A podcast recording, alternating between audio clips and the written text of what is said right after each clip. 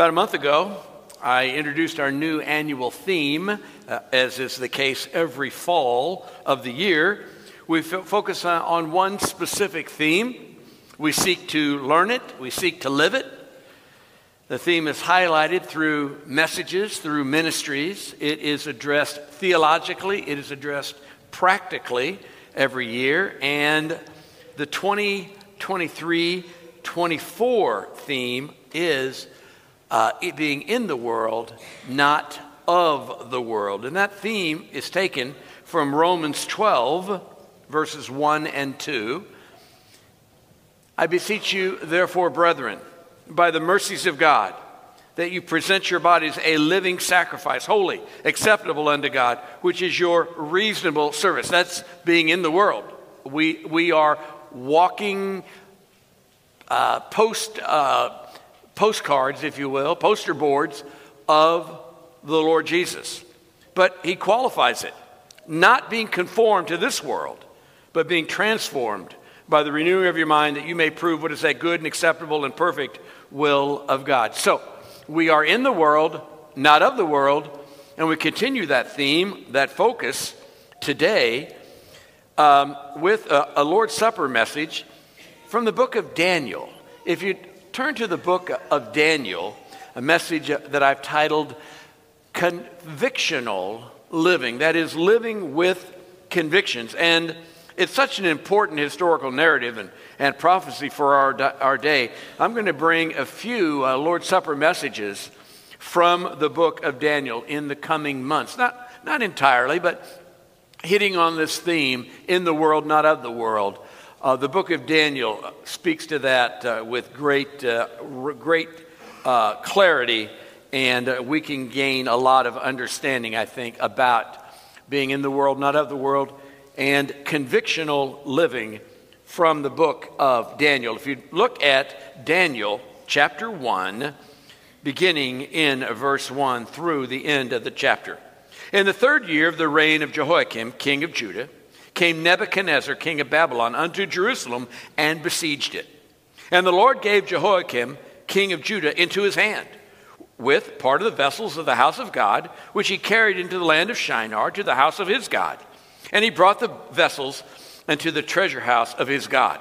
And the king spoke unto Ashpenaz, the master of his eunuchs, that he should bring certain of the children of Israel, of the king's seed and of the princes, youth in whom was no blemish but well favored and skillful in all wisdom and gifted in knowledge, and understanding, science, and such as had ability in them to stand in the king's palace, and whom they might teach the learning and the tongue of the Chaldeans. And the king appointed them a daily provision of the king's food and of the wine which he drank, so nourishing them three years, that at the end of them they might stand before the king. Now, among these were the children of Judah Daniel, Hananiah, Mishael, and Azariah, unto whom the prince of the eunuchs gave names, for he gave unto Daniel the name Belteshazzar, and to Hananiah of Shadrach, and to Mishael of Meshach, and to Azariah of Abednego. But Daniel purposed in his heart that he would not defile himself with the portion of the king's food, nor with the wine which he drank. Therefore he requested of the prince of the eunuchs that he might not defile himself. Now God had brought Daniel into favor and compassion with the prince of the eunuchs. And the prince of the eunuchs said unto Daniel, I fear my lord, the king, who hath appointed your food and your drink, for why should he see your face worse looking than the youth who are of your age?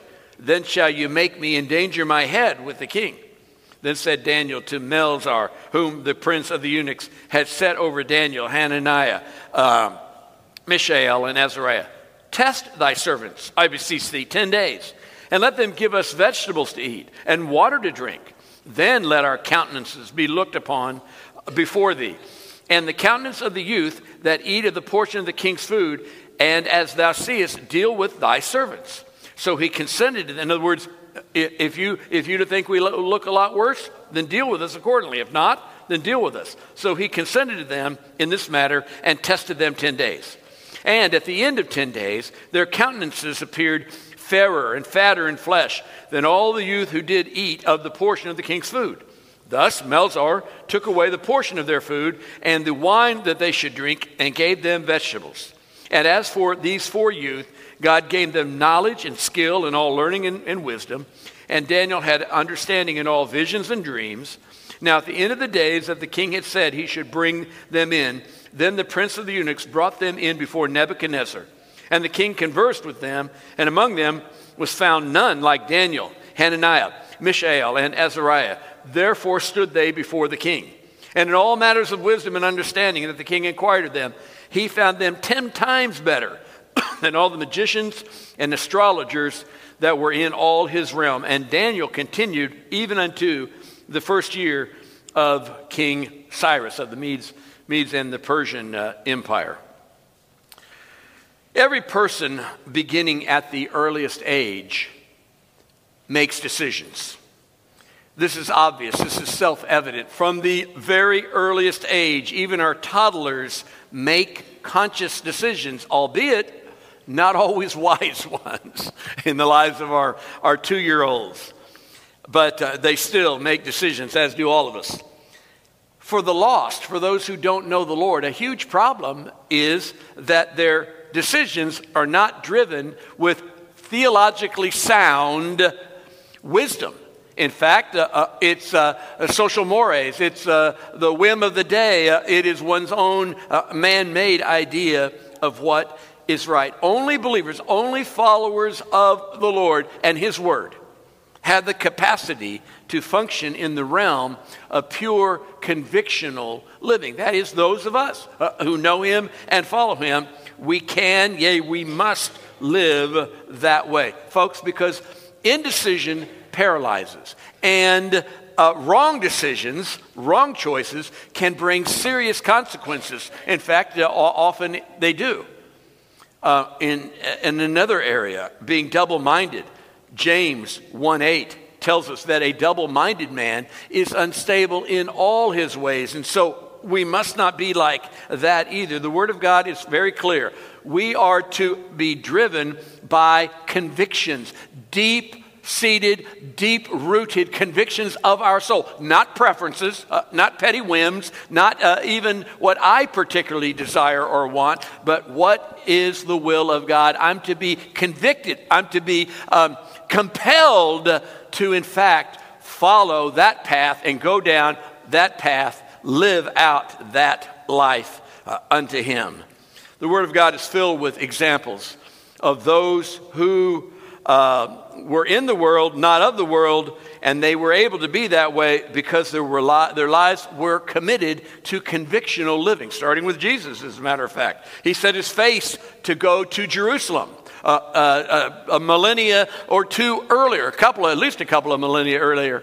Uh, in fact, uh, Noah acted decisively in building the ark. He had conviction in how he lived those 120 years. We think of Rahab, uh, the harlot, uh, there in Jericho, made a decision, made a choice to protect the spies, even risking her own life. Convictional living. Daniel's life, of course, was guided, was driven by conviction he didn't have to weigh uh, the choices. He didn't have to uh, vacillate back and forth. What are my options here before knowing and following the will of God? He did so instantaneously because he lived by convictions. And, folks, in this day, in the 21st century, in America, even in middle America, things are not like they used to be. Can I get a witness?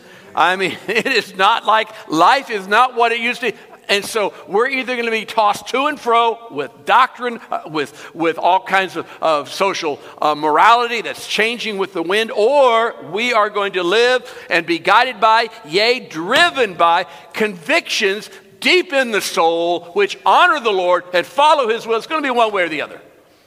And I am here, and it's my calling to not only live that way myself, but exhort you and train you in convictional living. Hence, the theme this year in the world, not of the world, but very much in the world. Let me offer four principles which I think leap off the page from chapter 1 in the book of Daniel for this being realized in our lives. First of all, these convictions must be scriptural. Uh, hello? Of course, we know that. Um, my decisions, my direction in life, my choices ought not be based upon social customs or what is politically correct or what isn't politically correct or um, uh, my own um, uh, preferences and the like.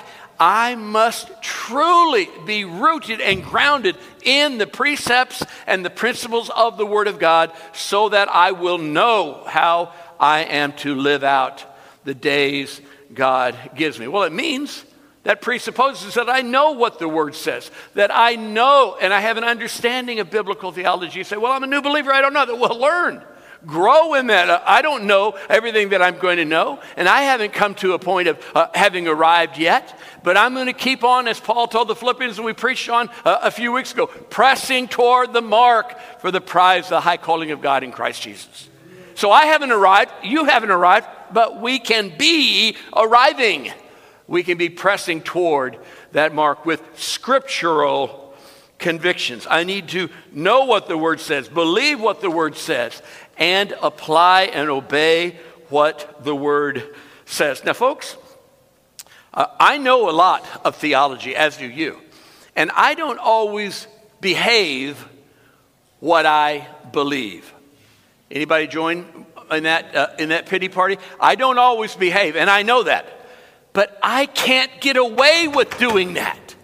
I'm convicted. I'm grieved. I'm compelled to desire to honor him with my all and to, in fact, get back uh, in abiding in him. So Daniel wasn't perfect. Uh, Daniel, uh, it wasn't like he was sinless, but he had uh, a heart which was driven by scriptural conviction. He knew the law, the Old Testament law. He knew the Mosaic law of separation. He knew God's will. And the same is true for us who know Him, know the Lord to a great degree. We know the, uh, the truths of the Word of God. We know biblical theology. We have a Bible. We, are a part of a Bible believing church. Uh, we're among godly friends and, and family and all. And so I really do know what the Lord's will is for my life. I tell you, I've, uh, I've been around here uh, long enough now that it's decades. And I've been affiliated with folks for well over four decades here at Redbridge. And I have seen many Redbridge, hundreds of Redbridgers who live out heartfelt convictions to their dying breath uh, uh, and how many bedsides have I been by of Red Redbridgers taking their, uh, their, dying, their dying breath, literally, or a day or two before, or seeing them a week uh, before the home going. And so many times, if I have opportunity and if I, I remember to, uh, uh, and if the, if the context and, and the situation is right, I will say, as I've said many times to folks, it sure looks like you are in your closing days, your closing weeks or you, you've been given a terminal diagnosis, whatever it might be. Is there anything that you want said to folks who gather for your funeral? I'm actually, uh, uh, I actually have the audacity to say that. Being given uh, the position of being the pastor and the shepherd and, all, uh, and officiating the funeral, that gives me an open door. And So I'm not suggesting that you would necessarily say that, but I've said it many times to folks. And every one, not, not a one of them, has ever said, Tell the people to be casual with the things of God. Just tell them uh, to, to take it easy and to coast and all. Everyone would say, and everyone has said, who had the capacity to communicate it, follow the Lord with all the fervor of your soul. Live with scriptural convictions. They would never have said, and they never have said, just do any old thing you want. No. In the world, not of the world, by scriptural convictions.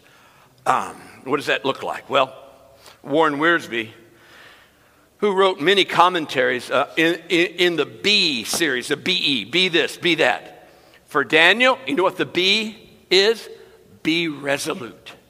Be, live in a resolute way. That is, live with conviction.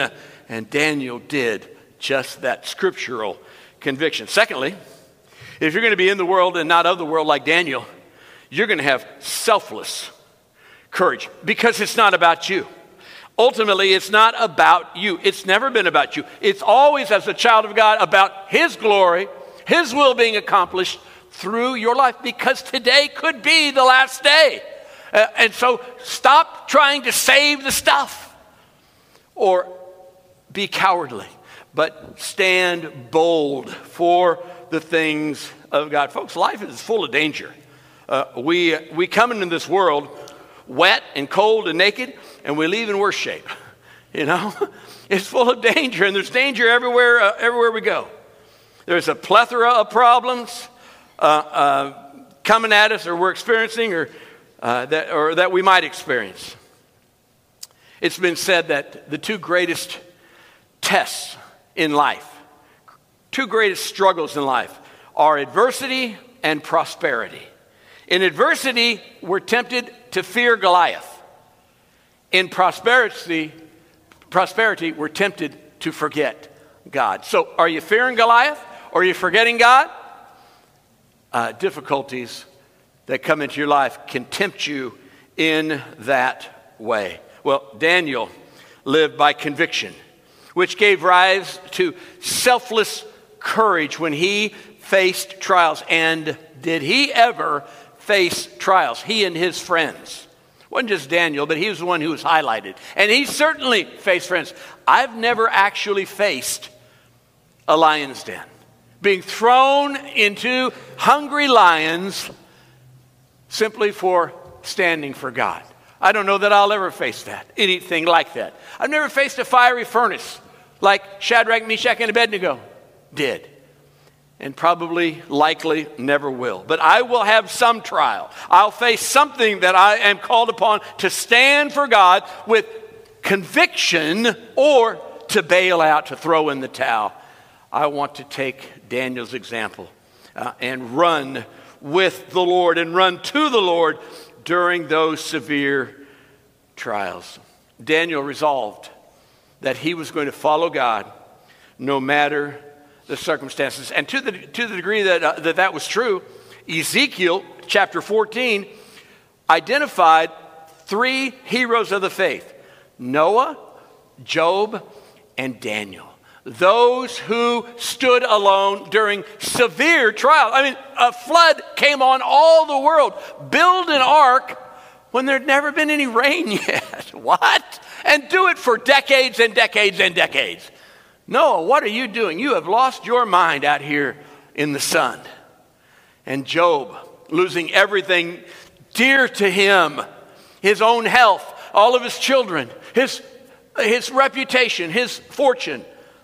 And he stayed with God. Though he slay me, yet will I trust in him. And we see here with Daniel and the trials he faced. In fact, Hebrews 11 33 esteemed the selfless courage of Daniel, who, through faith, holding on to God, he stopped the mouths of lions. And so instead of bending to the difficulty, blending in with the world, he stood like a mighty oak against the storms that blew in his life.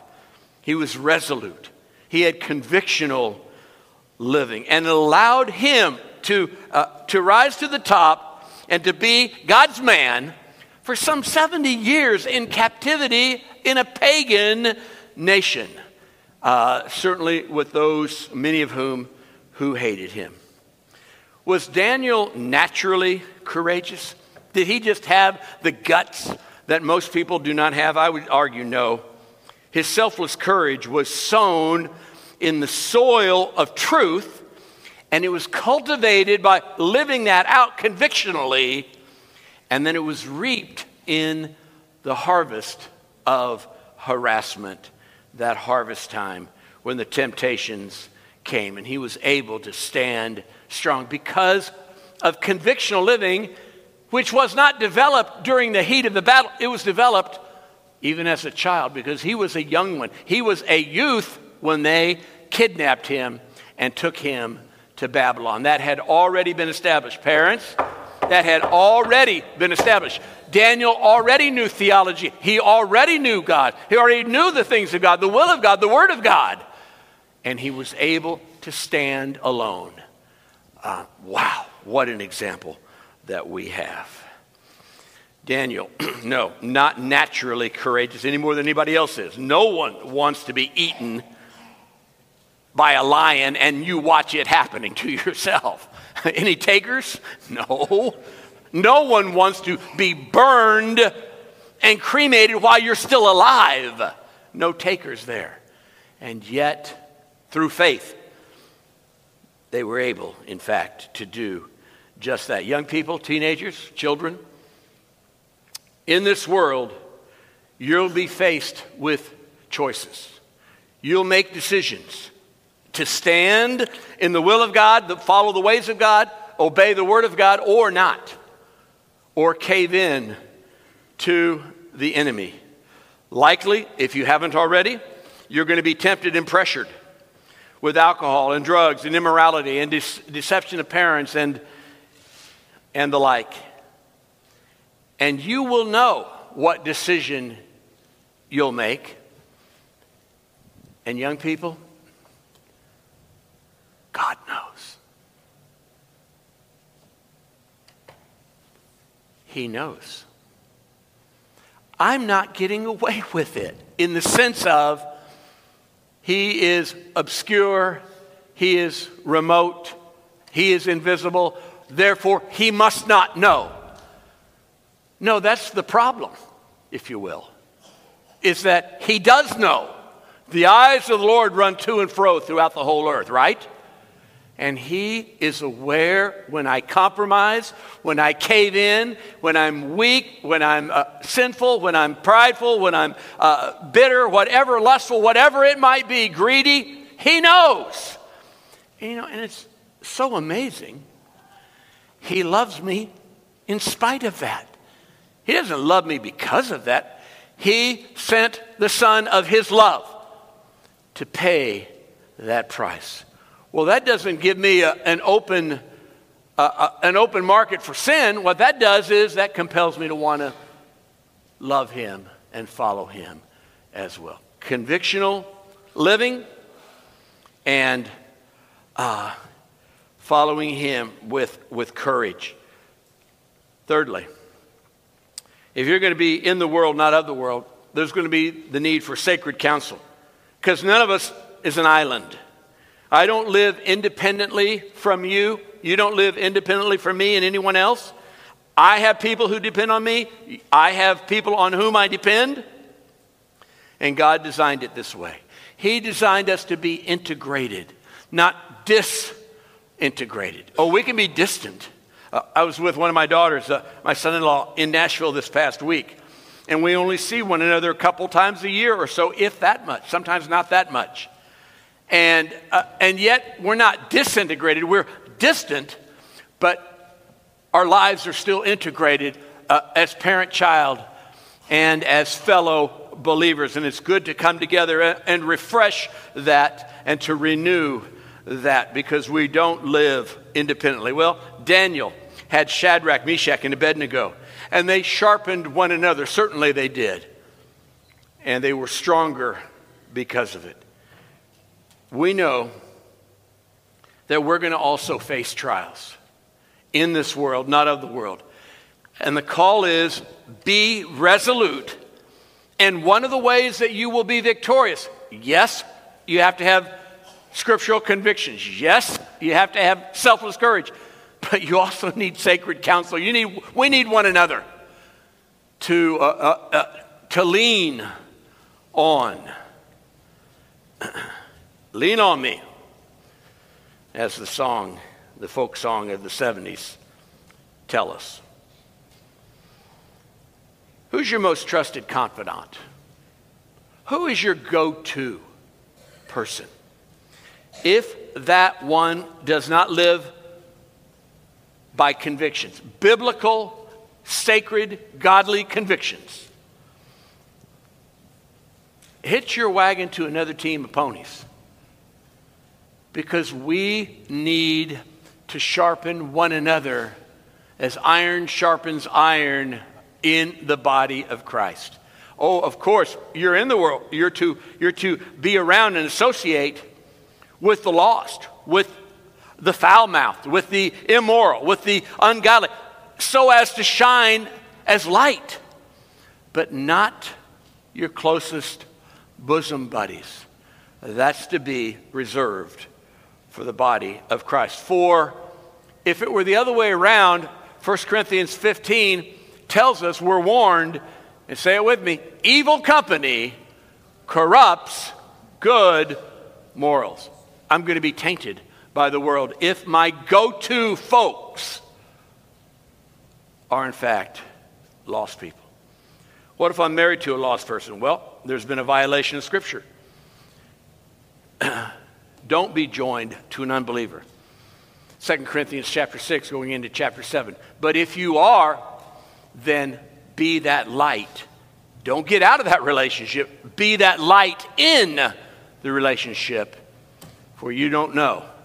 It very well could be that God will use you with convictional living to see that lost spouse saved. Sacred counsel. We need one another. Fourthly, a steadfast commitment is needed. Daniel put his hand to the plow. He wasn't going to look back, believing he's in the will of God, of course. And he lived by conviction. Now, what does it mean? Practically speaking, when you hear walk by faith, you've heard me say this many times. Walking by faith is not a leap into the dark. What have I, have, what have I always said that it is? It's a leap into the light. If you are knowingly, truly walking in the will of God, you know what His Word says. You, it is crystal clear that you are to do this or you are not to do the other thing. There's no uncertainty and you say, okay, here I go, and, and you jump out, you're not landing in darkness, you're landing in light because he's going to make it very clear that you are in his will. Even if the circumstances are difficult. You see, Daniel said, I'm not going to do this and violate the will of God. I'm going to walk by faith. And when, when I jump and I walk by faith, I know that I'm not going to land in the dark. I'm going to land in the light. Well, what if they would have killed him? He would have really been in the light then. Amen? in the presence of the Lord. And so you cannot lose, if you will, for lack of sounding pragmatic, by being steadfast in your commitment to the Lord. And he counseled others to do the same thing. You see, it's not theory. It's easy. It's, this is easy to preach. The difficulty is being at the door and the lion's on the other side. The difficulty is uh, being in the furnace room and, and, uh, and the guy who went in there to prepare the way, he got burned up just getting close. And you're aware of this. And you're going to go in too. If you're walking by how you feel and the like, what you prefer, you will not experience convictional living. So each one of us will have our commitment tested. Now is the time to be building a steadfast walk if you haven't already started, maintaining that if you have, recommitting to that.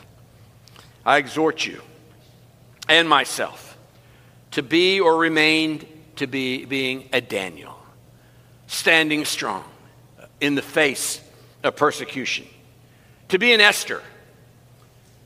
And she was told, For such a time as this, God has raised you up. Uh, could it be that God has you for such a time as this, with your cancer diagnosis, with your uh, relational difficulty, that for such a time as this, He will use you like He's never used you before, and He's raised you up just for this hour? That's exactly what happened with Daniel.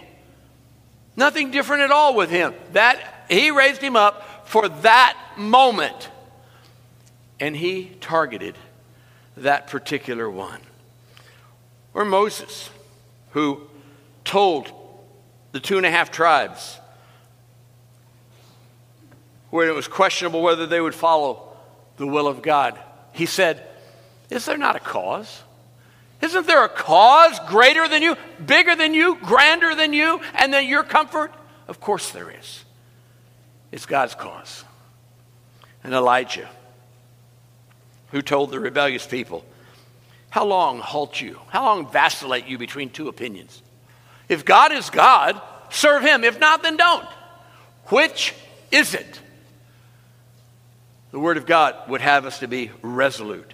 Word of God tells us to be steadfast, unmovable, always abounding in the work of the Lord, for we know that our labor is not in vain in the Lord. Folks, you'll only be victorious. I will only be victorious in the world, not of the world, to the degree that I have convictional living. If not, I'm going to be swallowed up by the issues of this world and this life. I can be in the world and of the world. That's not what Scripture commands. In the world, but not of the world. Convictional living will cause that to be a reality.